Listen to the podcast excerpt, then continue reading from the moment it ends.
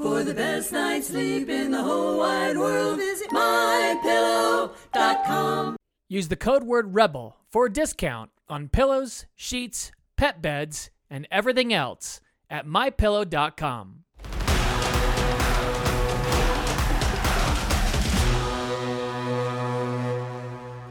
What's happening, everybody? Hope you're doing well. We are hopefully seeing some light of day from this quarantine.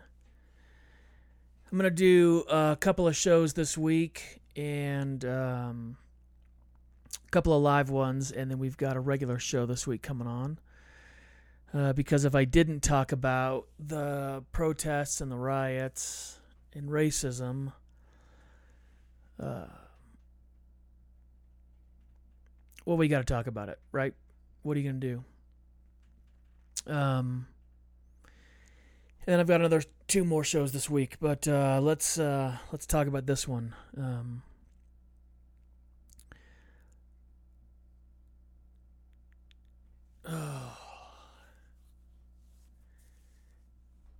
On the 25th, George Floyd was detained by four police officers, and one of them knelt on his neck for nine minutes until he died.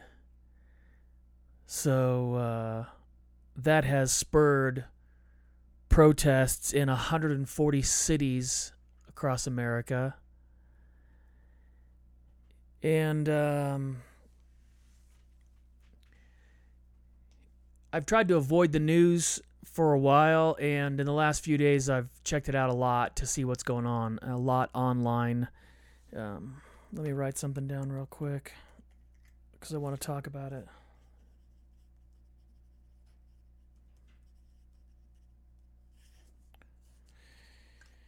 Um, here's what I think. I'm going to say it a, a, bunch of times during this show.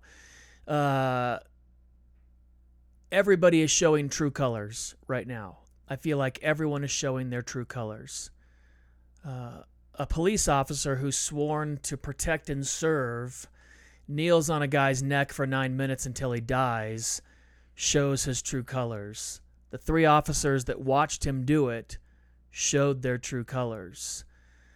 People that are protesting peacefully, uh, who can be angry, who can shout, who can yell, who can have signs, are showing their true colors. Those that have chosen to use the situation to break into stores and to loot and to riot are showing their true colors.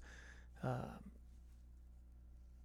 and there's so much talk going on. There's so much talk going on and there's this concept of a bad apple. Well, there's just there's some bad apples in the police force. Most police are good, but there's just some bad apples.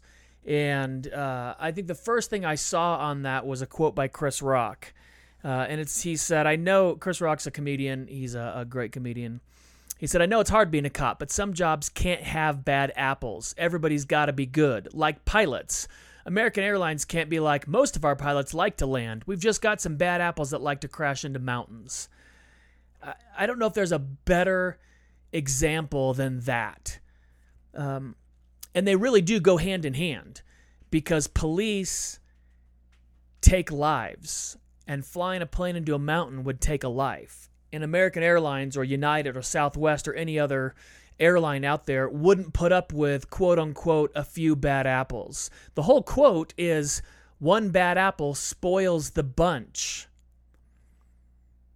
It spoils the whole thing. We use this thing like, oh, there's just a couple of bad apples, as if that doesn't spoil the bunch, but it does. And there's so much going on. Um, it's so sad. It's so sad. The anger, the marginalization, the hurt, the pain is so sad. And it's on top of being stuck in your home for 12 weeks. It's on top of a third of Americans are showing signs of clinical anxiety and clinical depression a third, one in three Americans currently, because of the lockdown, because of the pandemic, because of what's on the news, is currently showing signs of clinical anxiety and clinical depression. And you add all of that together, and then you get somebody videoing from multiple angles what's going on with the police. And the protesting is bound to happen. I think it's very interesting. The Minnesota governor and the Minneapolis mayor said on the 30th, the, the mayor said 100% of the people they arrested were from out of state. The governor said 80% of the people arrested were from out of state. Uh, that sounds very shady to me because the people that are being arrested, by and large, I won't say 100%, but by and large, are those that are breaking windows, that are turning over cars, that are burning cars, that are looting targets and uh, from stores. And again, eh, you want to take that bad apple example a few bad apples spoils the bunch. The protesters that have a right to protest their feelings, uh, the rioters and the looters are spoiling that bunch. It gives people an excuse to say, well, look at those people, and then marginalize them some more and use the phrase those people. Yeah, I, I tell you what, I felt for my pastor last night. Um, our church gets to meet again uh, under very interesting circumstances. Our church is um, a sister church or uh, of, of a larger church. There's seven churches that have sprung from one church. There's seven different campuses. And our particular church meets in a high school. Well, all schools are closed, so we're now meeting on the main campus at night instead of in the morning. And you have to reserve your place, and then they give you assigned seats and you're apart from everybody else and all the staff is wearing masks and there's hand sanitizer at the door and and it just goes on and on and on and i was so thrilled so thrilled to go back to church last night to see my pastor in person to see his wife to see the other pastors evan and jay and their wives and their kids and our friends to see him in person and you realize how bad we need church right now how desperate we are for the Savior right now in this time of anxiety and the unknown and 30 million Americans filing for unemployment. I mean, we are in need of a Savior right now. And I thought, I wonder. My pastor is uh, Sri Lankan, so he has brown skin. And I wondered what Glenn, he's been on the program before, what he would do, what he would preach on, would he address it? And he did. And I sat there and he preached such an amazing sermon. It was so beautiful. And it was full of truth and it was full of wisdom and it was full of encouragement to point our eyes towards the Lord in times like this and to do what's right by people in times like this. And it struck me, he's showing his true colors, he's showing his character. And I texted him afterwards and I said, Man, I'm sure this was not the first sermon you hoped to preach when you got back. 12 weeks without being in person, and on this Sunday, this is what he's got to address. Can you imagine? I mean, can you imagine being a pastor and being like, oh, I finally get my congregation back. I finally get it back. And this happens, and that's what you've got to address. And you know people will be upset. I live in Colorado Springs. It's a very, very white city. It's a very white city. And I know some people will complain. By the way, no matter what you preach, some people are going to complain. But I know some people were going to complain. And I just texted them and I said, Hey, I appreciate you and I love you for showing your true character, for doing the right thing in this time. And if you watch the news, you've got to see the true colors and the true character being shown on both sides of the fence. And I got to say, here's here's the thing too. Especially coming from a white person. My goodness, I'm super white. I grew up with blonde hair and blue eyes. It's gotten dark over the years, but I still have the blue eyes. We want the police to be good. We want to believe they've got our best interest in mind. We want to believe they're not going to abuse the power they have. We want to believe this is an isolated incident that doesn't happen very often. That's what we want to believe. Everybody wants to believe that. and then you watch the news over the last few days and you see the videos being posted. By the way, this is where you know it's not just a couple of bad apples. And I hate to be this guy saying these things, but the proof is in the video. The proof is in the video. There are too many videos in the last few days of peaceful protesters being pepper sprayed in the face for standing there with the hands over their head. There are too many videos of people getting pushed down when they're peacefully protesting when they're kneeling on the ground with their hands over their head and they're being shoved to the ground with a baton. There are too many instances of the press being pepper sprayed or hit with rubber bullets. By the way, when you talk about this, when you understand the classification of firearms and weapons, rubber bullets are classified as less lethal. Less lethal, meaning it can kill it certainly can hurt. And when you see the pictures of people, there's a woman walking home with her groceries that got hit in the face with a rubber bullet and it split her wide open. That's an abuse of power. When you've got on riot gear and helmets and masks that are covering your faces and gas masks and batons and CO2 powered guns with rubber bullets or pepper bullets or shotguns with bean bags then you are held to a higher standard to the unarmed protesters. You're held to a higher standard. We look to you to have a calmer head when it's a very tense situation. When it's going to be that tense, it's like parents and children. When you're having an argument with a two year old or a three year old and you're both screaming at each other, who's to blame in that situation? It's the adult. And if you're a police officer and you can't handle someone yelling at you in anger, then you shouldn't be a police officer.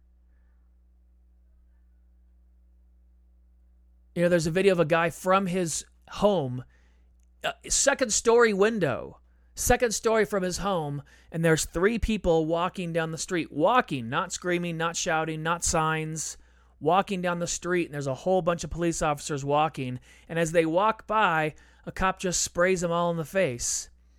They didn't say anything to each other, just sprayed all of them in the face. And the guy in his window is saying, Hey, man. And he's yelling down, and the police pepper sprayed and maced him in his home. I mean, we've got to be better than that. We have got to be better than that. By the way, it's both sides. I was, you know, it's crazy. I was writing my notes out for this thing, and I was saying, you know, the older gentleman that brandished a bow and arrow, and I was like, wait, older gentleman? No, older moron who came down to a protest and starts screaming, "All lives matter." By the way, I hate this when it's going on. Everybody starts posting, "All lives matter." No one says they don't. No one's saying all lives don't matter. No one's saying white people don't matter. No one's saying Asian people don't matter. No one's saying uh, any other people don't matter. No one's saying that. For you to be threatened by people saying Black Lives Matter is, is a, a testament to you and your insecurities. But this guy goes down, I think it was in Georgia, uh, gets out of his car and starts screaming all lives matter to people, which is, by the way, what do you think is going to happen? That's the other thing with wisdom. What do you think is going to happen? The kid that wore a, a MAGA hat down to the protests and then got chased, what did you think was going to happen? Did you think it would be funny? And to make light of a situation like that, by the way, I've got a MAGA hat. I'm just not wearing it. Uh, in fact, I've never worn it, but I have one. But what did you think would happen? What did you think would happen when that took place? Did you think people would be like, "Oh, you know what? That makes sense. Yeah, that's that's a great point that you're making right there. Let's all join together." Was that a unifying statement or was that a polarizing statement? This guy goes down, starts screaming at protesters, all lives matter, and then pulls a bow and arrow out of his vehicle, nocks an arrow, and starts pointing it at people. And then was shocked that he was attacked, beaten, his car was overturned, and burned. You're shocked? Really? You're surprised? It reminds me, uh, I was in Washington, D.C for not Washington D.C. I was in New York City I want to say it was for the Republican National Convention when Obama was elected for the first time. I think that's why I was there. It was for some political event. I think it was the RNC. It was definitely New York City. Uh, and I think it was the first Obama election. It was preceding that. And uh, the hotel I was staying in, some people broke in, got onto the roof, and then they had a giant sign. Uh, they looked like one way signs, and uh, Truth was pointing one way, and Bush was pointing another way. That's what it said. Uh, and they were arrested, and they were doing an interview the next day in the newspaper, and the guy was saying that he was so shocked that he got punched in the face in jail. And I was like, really? You should have thought of that before you broke in and broke the law. By the way, if you want to protest in a way like that that breaks the law, it's fine, but understand you might go to jail for it. You might. But the protesting that's going on, by the way, there are so many pictures of like Flint, Michigan, and Miami and different places where the police are doing an amazing job kneeling with the protesters, marching with the protesters, leading the march down the street with police cars and protecting the protesters from uh, violent outsiders that would cause mayhem and chaos. There are a lot of those examples, but I got to tell you, it doesn't outweigh the examples of the abuse of power that's going on. It doesn't outweigh it. I wish it did. I wish I could come and tell you that everything is great and bad things aren't happening by people that are supposed to be good and that are supposed to be protecting us. I wish so bad I could say that. But the examples of the abuse of power is so overwhelming. There are also examples of protesters protecting storefronts from looters and rioters. And I think it's fantastic. It shows that people just want to say we feel unsafe. We feel unsafe. We feel like we're marginalized. Martin Luther King said that rioting was the voice of an unheard people.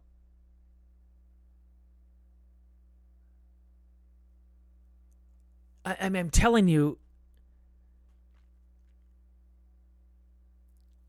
the things like in Oakland, people broke into the Mercedes dealership and set a bunch of cars on fire. Of course, that's not okay and has nothing to do with the passing of George Floyd.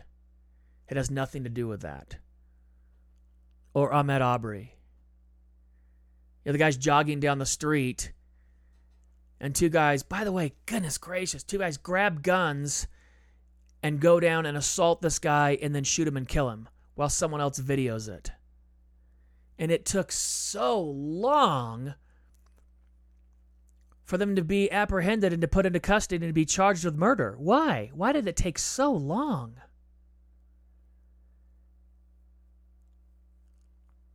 I'm very, very close to a family. It's a white family, and they have three black adopted children. And they're very affluent. They're really well off and I was talking to the mom. And I said, Are your black kids treated differently than your white kids?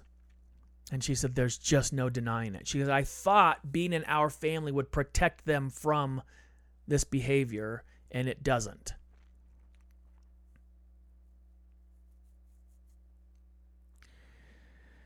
Uh, yeah, the the college couple that was driving home a curfew was put into effect. By the way, curfew was put into effect. Absolutely.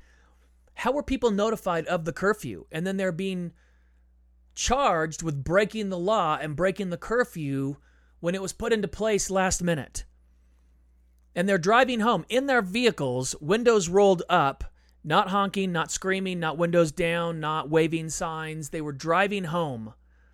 A couple's driving home. And there's video of the police breaking into their car and using a taser on them, both of the people who are unarmed, and dragging them out of the vehicle and arresting them. And, and I would love to hear a, a, good argument for that type of behavior because that behavior is for when your life is being threatened and you have to use an escalated force. These people are not confronting you, they're not driving towards you, they're not driving fast. They are going home in a vehicle, and you are choosing to engage with them in their vehicle And before they can get out of their vehicle, you're shooting tasers in the car and tasing them and then dragging them out of their vehicles and assaulting them and arresting them. I don't understand. I just don't understand it. You know, there. I, it's very interesting in the age of social media to see the things going on because I've saw a video. It's a long video of police from around the country saying uh, the killing of George Floyd is murder, and they're sickened by it. And I think that the good cops are finally able to speak out on the bad ones. You know, I understand the thin blue line. I understand standing by the people that you work with, and those guys have to have your back when you're in a life threatening situation, but you don't want a bad cop on the force. You don't want that guy that's an abusive, uh, has an abusive power problem. You don't want the guy that can't control his emotions and his anger in a stressful situation and instantly resorts to violence. I'm telling you that and by the way, it is it is it is maddening and insane to me when you behave this way. But this is the crazy thing. So I'm going to liken it to a different situation. I can't tell you the whole situation, but I remember it very, very clearly. Where ever ever have somebody say something in front of you and you're like, "Oh my goodness, wow, you said that out loud." Like there's things that we think that you'd never say out loud. There's things that you're like, "Oh, that would be inappropriate. I would never say that out loud." And then people say certain things out loud and you're like, "Oh my goodness, you said that out loud." What are the things that you're thinking? I mean, if you if you'll say that out loud, what are the things that you think? I mean, this is crazy what are the things that you're thinking if you'll say that out loud? And that's what I kept thinking as I watched the news stories and I saw these things going on. And I think, you know, people have cameras. You know, they're filming you. You know, you're on camera. You know, you're being filmed and you're willing to engage in this type of behavior knowing there's a camera on you. What are you doing in secret? What are you doing when there's no camera? If this is the behavior you exhibit when you are on film and you know you're on film, when you're arresting the press, when you're shooting rubber bullets at the press, when you're pepper spraying the press. I mean, that's crazy.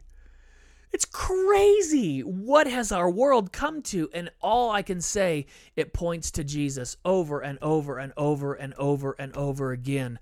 We need Jesus. But I got to tell you, until the police. By the way, uh, totally forgot the name of the officer that killed George Floyd. He has 19 complaints against him.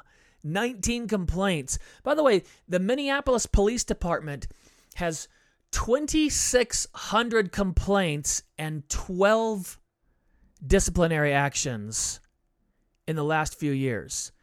Listen to that statement 2,600 complaints, 12 disciplinary actions. Could it possibly be that only 12 out of 2,600 warranted any kind of dis- discipline? Does that make sense to anybody? I mean, you have to think about those things. You have to be honest about it. You can't just say what you want to happen. I want all police officers to be level headed, calm, protecting and serving, and doing the right thing. I want that to happen, but clearly it's not. And it's so stark it is so stark. And I know that my black friends are like, see, man, this is the thing we've been talking about for so long. See, now you're seeing it in the light of day. Now that everybody's out protesting with cameras on and you're witnessing the abuse of power over and over and over. And by the way, that's just what's caught on camera. Vehicles ramming into people. I mean, and, and can you even imagine? It's so sad. St. John's Cathedral in Washington, D.C., which was built in 1816, was set on fire last night. That has nothing to do with the death of George Floyd. Nothing.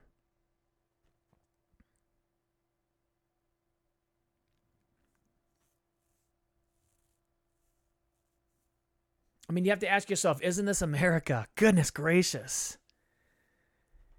And I think that our brothers and sisters of different skin colors are going, yeah, this is America. This is our America. You're just seeing it now for the first time. And I think, how sad. And I think I would be remiss if I didn't use my platform to talk about this. Is this what I wanted to talk about today? My goodness, I thought I wished it was be over. I've been praying for this to come to a peaceful end quickly because I didn't want to have to address it. And how could I not address this? How could I not address this? We've got to train people better. We've got to give people better therapy. Uh, the people that are in charge, the people that have you know it's it, this is the thing too. You're telling protesters that you've got to be calm in the face of people in riot gear who are armed with bulletproof vests and padding and batons and pepper spray and rubber bullets and pepper bullets and masks and helmets and gloves. And you've got the protesters out there with paper masks on if that and they're supposed to be calm in the face. But it's so it's does it not look threatening to the rest of us? Would you not feel intimidated and scared? And by the way, the person with that much power and that much authority has to be the level headed one. You have to act like the parent in the situation. You've got to act like the rioters are the three year old children because they're crying out in frustration and anger and hurt.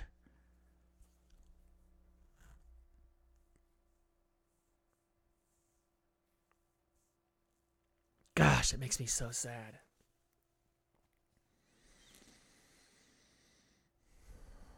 You've got to be so fed up with it. So fed up with it. I got to tell you, too, this next election is the most important election in our nation's history. It is the most important election in our nation's history. With the time that you've got on your hands, man, I would be reading every single bill that's up. I would be looking into every single politician that's trying to earn your vote. I wouldn't take, I wouldn't vote for the patronizing people. I wouldn't vote for lip service.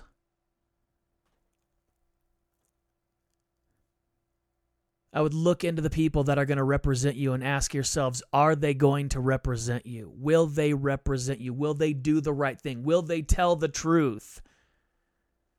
Remember Andy Andrews posed that question. Isn't it the most the isn't it the the least we can ask is that our politicians tell the truth? Isn't the, that the least we can ask and nobody believes any of them tell the truth?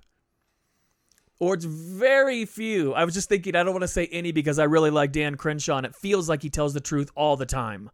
I mean, what an amazing person. By the way, Dan Crenshaw is someone that you've got to look up to. Think about that. If you don't know, Dan Crenshaw is the congressman or senator. I'm so sorry. I'm no, it's congressman, I think, and he's got the eye patch. He lost his eye um, from an IED uh, in the Middle East uh, while he was serving um, for our country, and he came to fame when Pete Davidson uh, made a joke about him on Saturday Night Live. By the way, when Pete Davidson made that joke about him on Saturday Night Live, Dan Crenshaw could have caused a big stink. He could have yelled and screamed. He could have held a press conference. He could have called for the firing of Pete Davidson, and maybe they would have fired him, right? I mean, uh, Jimmy Fallon just came out and apologized for impersonating Chris Rock 12 years ago. Does anybody have a problem with that? He apologized for something that he did 12 years ago that nobody questioned at the time. Nobody said it was inappropriate. It went through. I mean, by the way, if it's on Saturday Night Live, it's gone through person after person after person after person to get on air. I honestly don't think Chris Rock would be upset by that. Maybe I'm wrong. Maybe uh, maybe I am, but goodness gracious.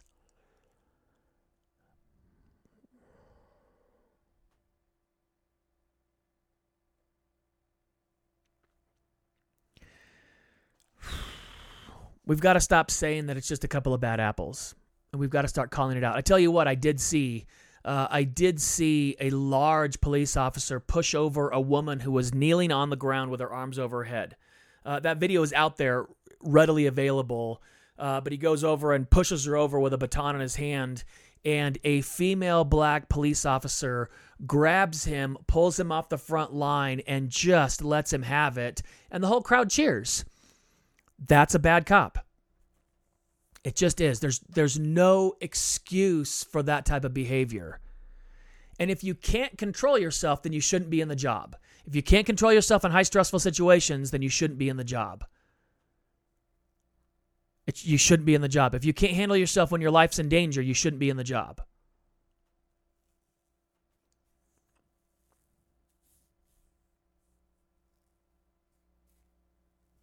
It's so sad that it's come to this. Isn't it sad that it's come to this? Isn't it? And I think more of our leaders need to talk about this. More of our leaders need to speak out. More of our pastors need to speak out. More people need to speak out and say, enough is enough. You can't behave that way anymore. But I think the body cam on officers should be mandatory in every force on every officer that's on duty 100% of the time.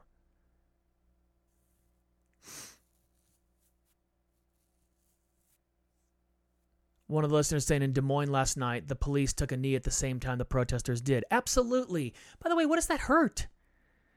Does that take your authority away or does it build a bridge to the community that you're trying to protect and serve? Don't you want, I mean, do you know how many communities are going to feel worse about the police after this? Way to go. Way to go, those of you that are shooting tear gas canisters. By the way, I saw someone get uh, hit with a bu- uh, rubber bullet and then shot in the head with a tear gas canister. Way to go. There you go. You've made it worse when you're pushing over the, the protester that's kneeling on the ground with their hands overhead, you made it worse. When the mediator in Denver is kneeling on the ground with his hands up and you pull him out and, and mace him, you've made it worse. When you g- grab the case of water that's being given out to the protesters in the heat to keep them hydrated and you open them up and you dump them out on the ground, you made it worse. When you pull the couple out of their car and tase them and hit them with batons and arrest them for no good reason, you made it worse. And by the way, that's the thing too. You've proved all the complaints. You're proving it. You're proving it in that situation. Oh, it just makes me sick. I've gone on for so long about this, but it just makes me sick. It makes me so, so sad. I ask anybody listening, any of my listeners, Will you please, please join me in prayer over the situation? Can you call out to the Lord? Can you beg for His mercy in this time? When a third of the Americans are showing clinical depression and clinical anxiety because of the pandemic and lockdown, and something like this happens, can we all agree to pray?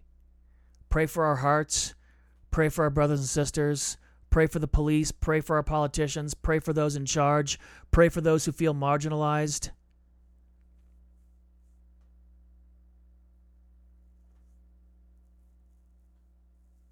Ask yourself if you were the one that's being marginalized, how would you feel before you make a statement?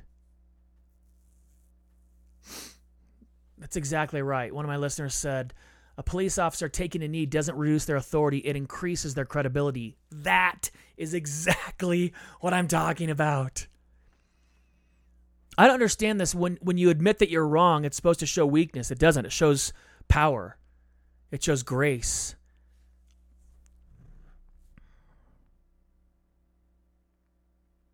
This whole thing we want to get back to normal we want to have some sort of normalcy again and it just feels like it's getting worse and worse and worse and worse and this happens like a powder keg 140 cities around america are suffering with this right now we need to be on our knees and praying we need to be on our knees and praying I know some people listening aren't going to like this. If you want to vent and you want to tell me that you didn't like it, please email me help at rebelparenting.org. Please. Give me your complaints. Tell me what you don't like. Tell me why I'm wrong if I'm wrong. I don't think that I am. I appreciate all the listeners. We've had a few people start donating recently. I cannot tell you in this time of lockdown and pandemic when 30 million Americans, including myself, are out of work, to have someone donate in this time, I cannot tell you how much it means to me.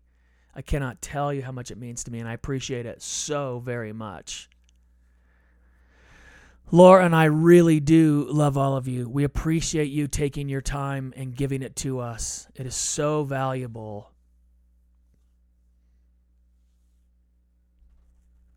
I appreciate it. I'm going to go through some of the comments real quick. Uh, not a question of where I come from, who will be voted for, right? Any part of you believe this is planned and political? Yeah, totally. I totally think there are this is no coincidence. Thanks, Joe. I appreciate it. Carrie, thank you. Jeff, thank you. Karen, thank you. That's an interesting thing too when it comes to the issue of life and pro-life and the the abortion issue. when a society devalues lives, it starts to devalue it at every level. You know, when you say that they're, uh, I'm going to keep going. I know I said I was going to quit, but but I that's a great point, Karen. I so appreciate that. When you devalue life in any way, shape, or form, it allows you to behave differently, right? And so when work becomes too good for you, oh, this work is too, I'm too good for this work, so I'm going to hire it out to the lower people.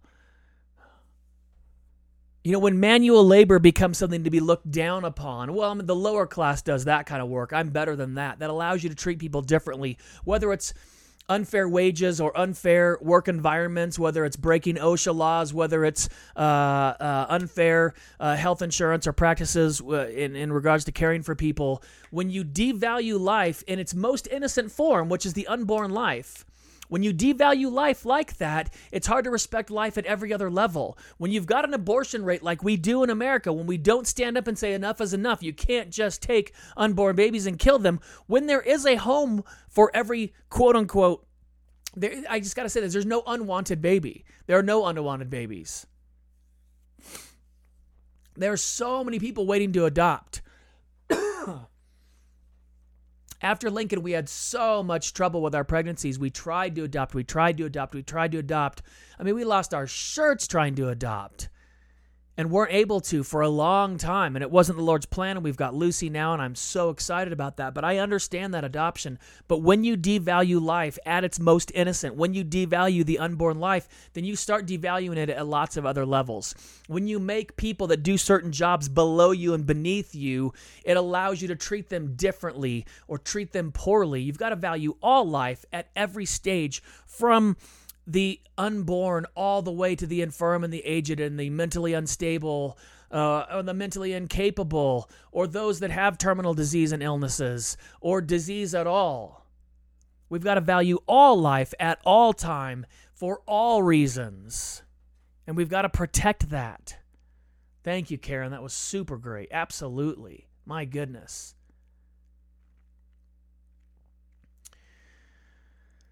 Stephen, thank you. Thank you, Jeff and William. Thanks, Guy. I appreciate it. Michael, Patty, Joe, I appreciate it. Ooh, I gotta go outside. I'm gonna go for a walk. Goodness gracious, that was rough. Thank you all for listening so very much. Thank you for giving me your time and for listening to this stuff. I appreciate it. God bless you all, and I will see you very, very soon.